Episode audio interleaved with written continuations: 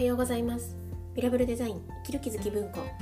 ビラブルデザインとは北鎌倉で個人事業主向けのイメージデザインを行う原田みやびの野望です。そんな私が日々思う役に立たないけれど止めておきたい心のピンをお届けしています。今日のタイトルはですね、えー、それぞれの個性をいいと思えるまでというタイトルでお話ししたいと思います。はい。今日ですね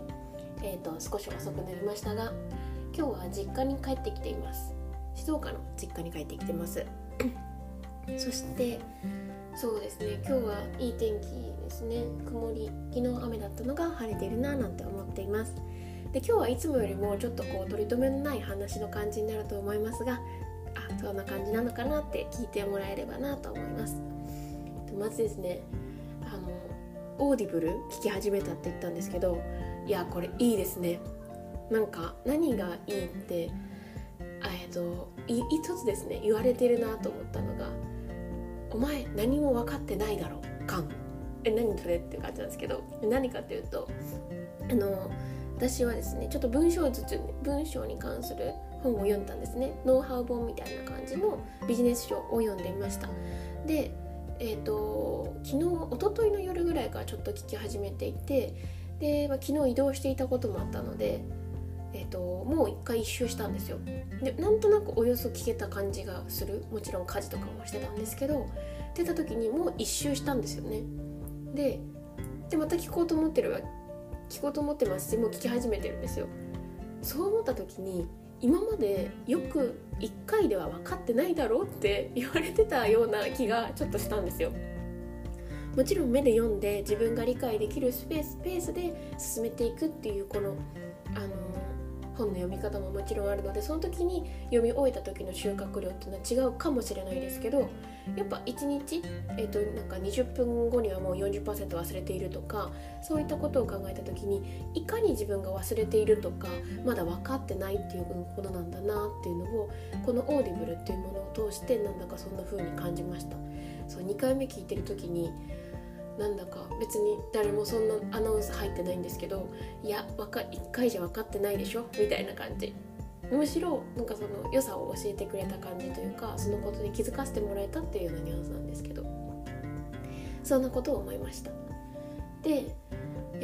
そうですね。今日昨日は本当に久しぶりに家族がちょっと会ったんですね。母の日とかもいろんなことを含めて帰ってきたんですけどで私の真ん中私3姉妹なんですが真ん中の妹は離れて住んでますけどその妹もあの今年生まれた子供を連れて一緒に帰ってきたんですよね。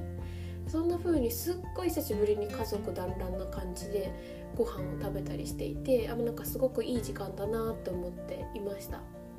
でこう、まあ、物理的にも家は私が住んでいるお家よりも広いのでなんかこうインターネットネットしてないなっていうのもありますけどやっぱ一人暮らしをしている時には例えば何かしていない時間があったとしてもそれもなんか何もしてない時間みたいな意識が私は若干あるんですけどその家にいるとこう何もしてない間に、あのー、ね、昨日だったら夜みんなで演奏をいろちょっとしたりとかなんか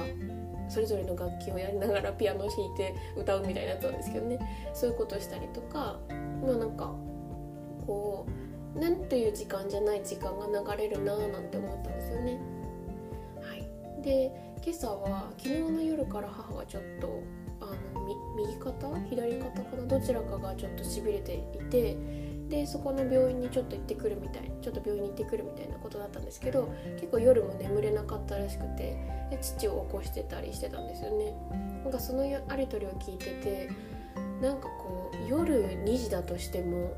何も気兼ねなくこう起こせる相手ってすごいなって 私はなんか改めて思ったんですけどそのなんか夫婦というところのつながりってすごいなみたいな。気になっちゃうみたいな思ったんですけど、ね、そんなつながりっていうのまたいいななんて思いました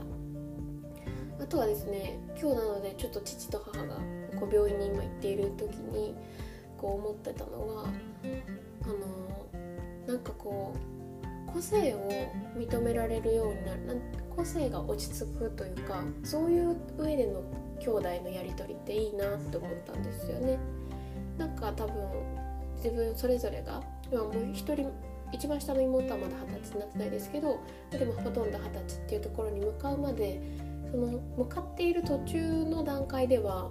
もちろんめちゃくちゃ喧嘩もしたりなんていうか結局それってあの